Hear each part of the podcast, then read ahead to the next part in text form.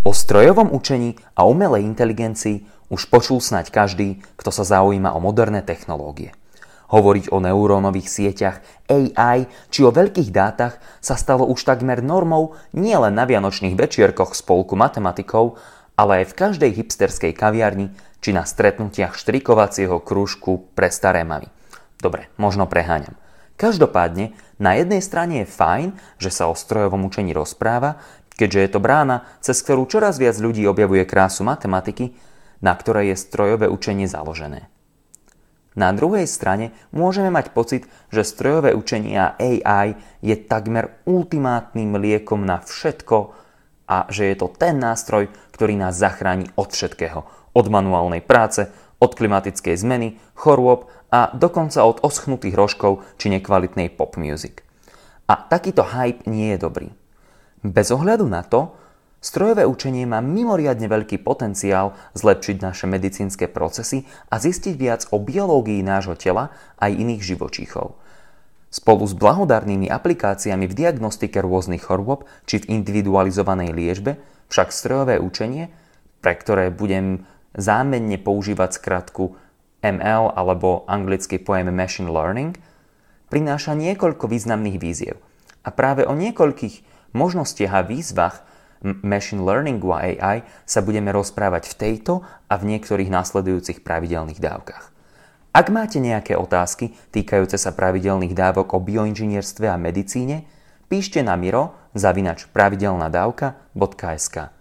Prinášať vám tento podcast a rôzne zaujímavé témy si vyžaduje nemálo času a námahy.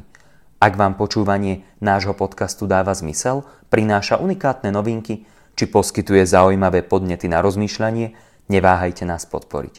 Budeme vďační za akúkoľvek podporu. Všetko o tom, ako nás podporiť, nájdete na pravidelnadavka.sk. Vopred ďakujeme, podporu si naozaj vážime. A teraz sa už pustíme do 110. pravidelnej dávky, ktorej sa venujeme výzvam a riešeniam, ktoré využitie strojového učenia a umelej inteligencie v medicíne prináša.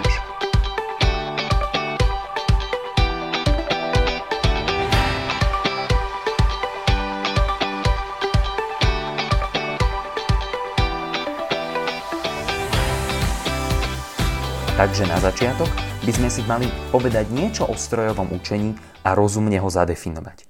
Čo je to vlastne ten machine learning?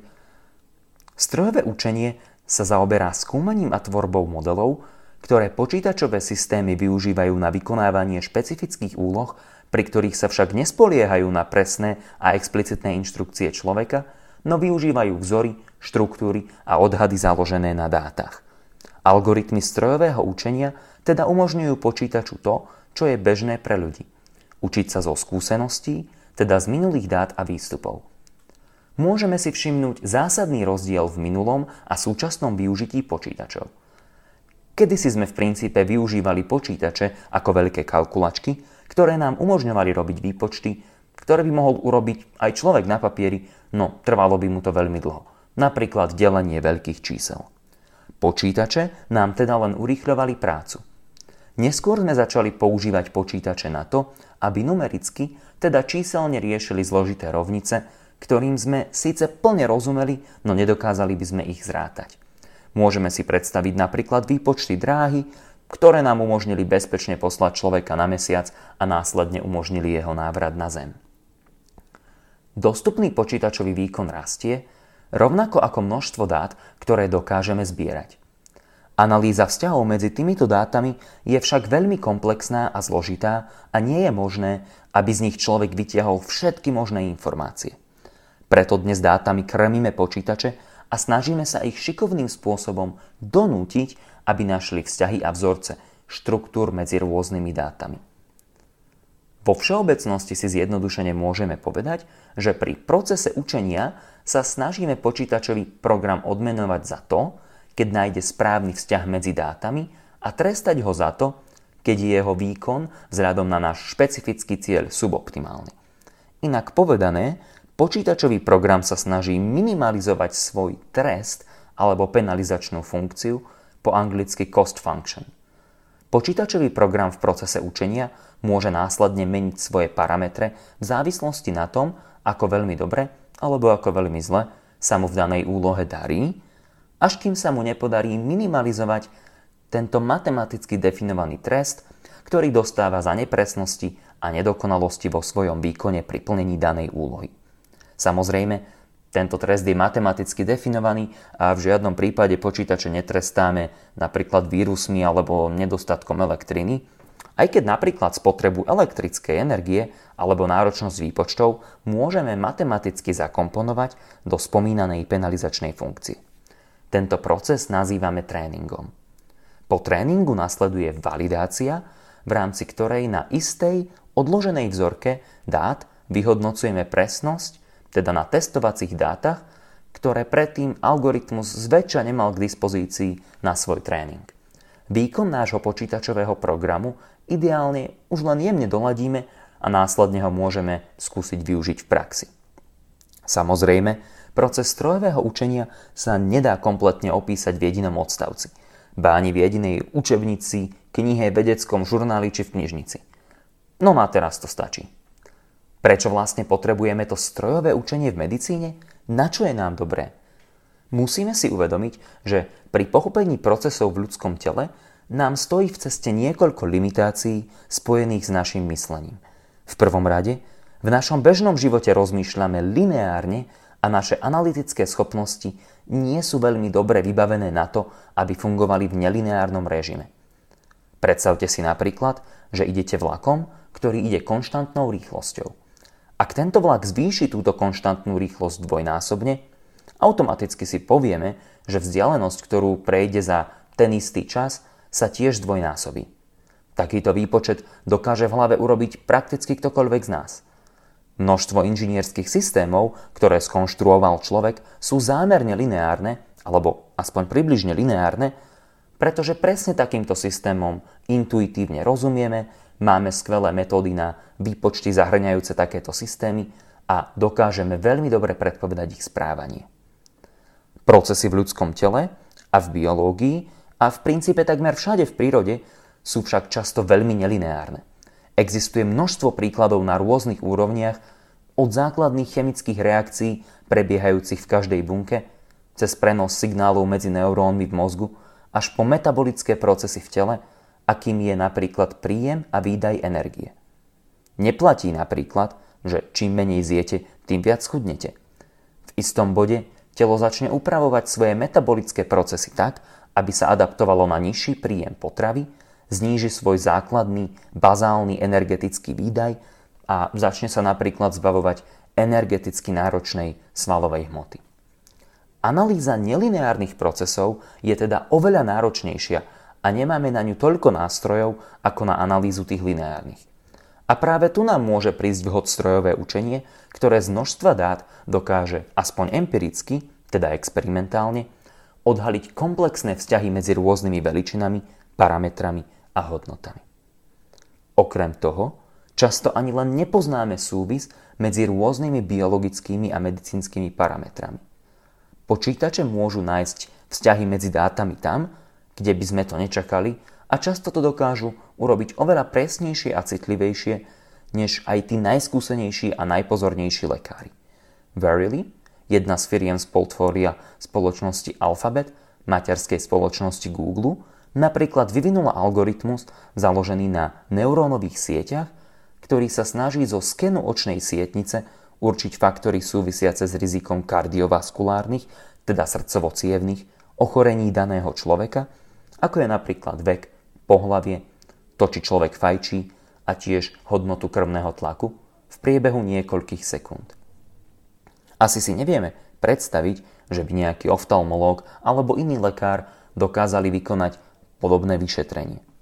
Ako si môžete všimnúť, povedal som, snaží sa určiť a nepovedal som určil, keďže algoritmy strojového učenia nie sú dokonalé, no stále to predstavuje dôležitý pokrok. Takže medzi základné dôvody, prečo využívať strojové učenie, sú tieto. A patria tam tieto. Schopnosť vytiahnuť informácie z obrovského množstva dát, schopnosť nájsť súvis medzi dátami, ktoré zdanlivo spolu nesúvisia, možnosť pracovať s potenciálne značne nelineárnymi súvislostiami medzi dátami, či rýchlosť a samostatnosť, s ktorou algoritmy dokážu poskytnúť riešenie žiadaného problému. Samozrejme, zväčša po dlhavom počiatočnom tréningu. Strojové učenie sa vo všeobecnosti rozdeľuje na tri kategórie, ktoré si teraz krátko opíšeme a tiež si ku každej z nich pridáme nejaké medicínske príklady. Samozrejme, týchto by mohlo byť oveľa viac a mohli by sme ísť do väčšej hĺbky a ak vás to bude zaujímať, rád sa do tejto témy ponorím hlbšie. Prvým typom strojového učenia je unsupervised learning. Ako už anglický názov hovorí, ide o učenie bez učiteľa. Teraz nemyslíme na uja pred katedrou, ale myslíme na typ analýzy, v ktorej náš algoritmus nepozná správne a nesprávne riešenie. Dáta, ktoré algoritmu poskytujeme, teda nemajú označenie ako napríklad tieto fyziologické vlastnosti mal nádor, ktorý sa ukázal byť zhubným a iné vlastnosti mal zase nezhubný nádor. Jednoducho ide o kopu dát, ako napríklad v tejto bunke boli súčasne aktívne tieto gény v inej bunke boli zase aktívne súčasne iné gény. Našim cieľom v takom prípade je napríklad zistiť a následne predpovedať, ktoré gény sa zapínajú a vypínajú spoločne. Ak to dokážeme, môžeme ich následne študovať a zistiť, a poznám funkcie niekoľkých takýchto génov, ostatné gény asi budú mať príbuzné funkcie, keď sa aktivujú v tom istom čase. A takto sa môžeme veľa dozvedieť o svete okolo nás. Takáto úloha sa v strojovom učení napríklad nazýva clustering alebo zoskupovanie. Na čo je nám niečo takéto dobré? Nuž minimálne na to, že väčšina dát, ktoré zbierame v tomto svete, nie sú označené. Málo kedy máme ten luxus, že máme dostatočne veľký súbor dát a zároveň ich máme kvalitne a spolahlivo označené. Preto, najmä v genetickom výskume, často využívame unsupervised learning. Tento typ strojového učenia plní tzv. deskriptívnu funkciu, teda opisuje súvis medzi dátami, ktoré sme predtým nepoznali. Ďalším typom strojového učenia je supervised learning, ktoré je v súčasnosti pravdepodobne najobľúbenejším typom strojového učenia. V tomto prípade ide o spôsob učenia, pri ktorom má počítačový program k dispozícii tréningové dáta, zahrňajúce vstupy aj zodpovedajúce korektné výstupy. Dáta teda majú akoby podobu označených párov vstupov a výstupov a algoritmus sa snaží prostredníctvom minimalizácie spomínanej penalizačnej funkcie priblížiť k určeniu správneho vzťahu medzi vstupnými a výstupnými dátami. Cieľom algoritmu je následne určiť čo najpresnejšie alebo najpravdepodobnejšie výstupy pri dátových vstupoch, ktoré predtým algoritmus nemal k dispozícii. Tento typ strojového učenia môže byť široko využívaný napríklad na diagnostiku, kde napríklad s istými parametrami ako vek, pohlavie, krvný tlak, geografický pôvod, hodnota cholesterolu a iné, nakrmíme algoritmus a následne ho využijeme na predpovedanie nejakej udalosti, napríklad toho, že s akou pravdepodobnosťou pacient dostane v najbližších rokoch infarkt, alebo aká je predpokladaná dĺžka života pacienta. Alebo môžeme na základe predchádzajúcich dát pacientov s istým nádorom predpovedať, či je daný nádor u iného pacienta zhubný alebo nezhubný. Na to, aby takáto predpoveď mohla dobre fungovať, potrebujeme množstvo kvalitných a označených dát. A aj tak je náročné vyladiť dostatočne adekvátne náš algoritmus. Preto je potrebné, aby v dnešnej dobe lekári kládli dôraz na kvalitný zber a zaznamenávanie dát vo vhodnom formáte, ktorý bude môcť následne byť využitý na tréning a testovanie supervised learning algoritmov. Tento typ strojového učenia má tzv. prediktívnu funkciu, čo znamená, že nám na základe vložených dát umožní predpovedať výstupy a zodpovedať našu špecifickú otázku všeobecne niečo v štýle čo sa stane? Nakoniec je tu tretí spôsob strojového učenia, ktorý sa nazýva Reinforcement Learning, skrátene RL. Priznám sa, že neviem, ako by som tento termín preložil, tak to budem volať Reinforcement Learning alebo RL. V prípade tohto druhu strojového učenia sa algoritmus neučí priamo z označených dát, No zároveň nám len nehádžeme množstvo vstupov a nenecháme ho triediť ich ako staré zemiaky. RL algoritmy sa učia zo skúsenosti. Inými slovami, nášho učiaceho sa agenta, tak to nazývame učiaci sa RL program, necháme skúmať svoje prostredie a vykonávať rôzne akcie a za každú z týchto akcií dostáva algoritmus odmenu alebo trest podľa toho, aký cieľ tomuto algoritmu matematicky nastavíme. Nuž a algoritmus sa snaží naučiť vykonávať v rôznych situáciách akcie vedúce k maximalizácii celkovej odmeny alebo k minimalizácii celkového trestu. Je to podobné, ako keď máte malé dieťa. Ak si uprace hračky, dostane pochvalu od maminy a v ideálnom prípade si povie, že bude upratovať hračky častejšie. No keď sa dotkne horúceho šporáka, zabolí ho to a tak si povie, že na budúce to už nebude dobrý nápad. A takýmto spôsobom sa snaží program hľadať optimálne správanie v rôznych situáciách. Na čo je RL dobrý? Nož napríklad by sa nám mohol hodiť na určovanie celých správnych stratégií a hlavne tých liečebných. To znamená napríklad určenie optimálnej liečby a sekvencie dávkovania liekov v prípade otravy krvi, či správneho dávkovania kortikosteroidov v prípade exému, ktorému som sa napríklad ja konkrétne venoval vo svojom magisterskom výskume. RL má teda preskriptívnu funkciu. Snaží sa teda zodpovedať otázku, ako dosiahnuť daný cieľ prostredníctvom povolených akcií, ktoré môže algoritmus vykonať? Pritom musí navyše skúmať svoje prostredie. Výhodou je, že najmä pri využití neurónových sietí sa nám môže podariť nájsť optimálnu stratégiu správania aj v prípade, že prostredie, teda napríklad celý systém zahrňajúci metabolizmus cukru v prípade optimálneho dávkovania inzulínu pri diabete, či nádor a jeho dynamiku pri optimálnej liečbe rakoviny, nedokážeme presne popísať, teda v prípadoch, keď je systém veľmi komplexný. Myslím, že na dnes stačí. Predstavili sme si strojové učenie, jeho výhody, rozdelili sme ho na tri typy a uviedli sme, aké medicínske aplikácie môžu tieto rozličné typy strojového učenia mať.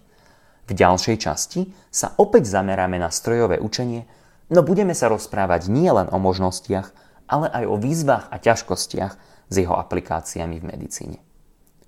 Takže aké sú tri hlavné veci, ktoré by sme si mali z tejto pravidelnej dávky odniesť?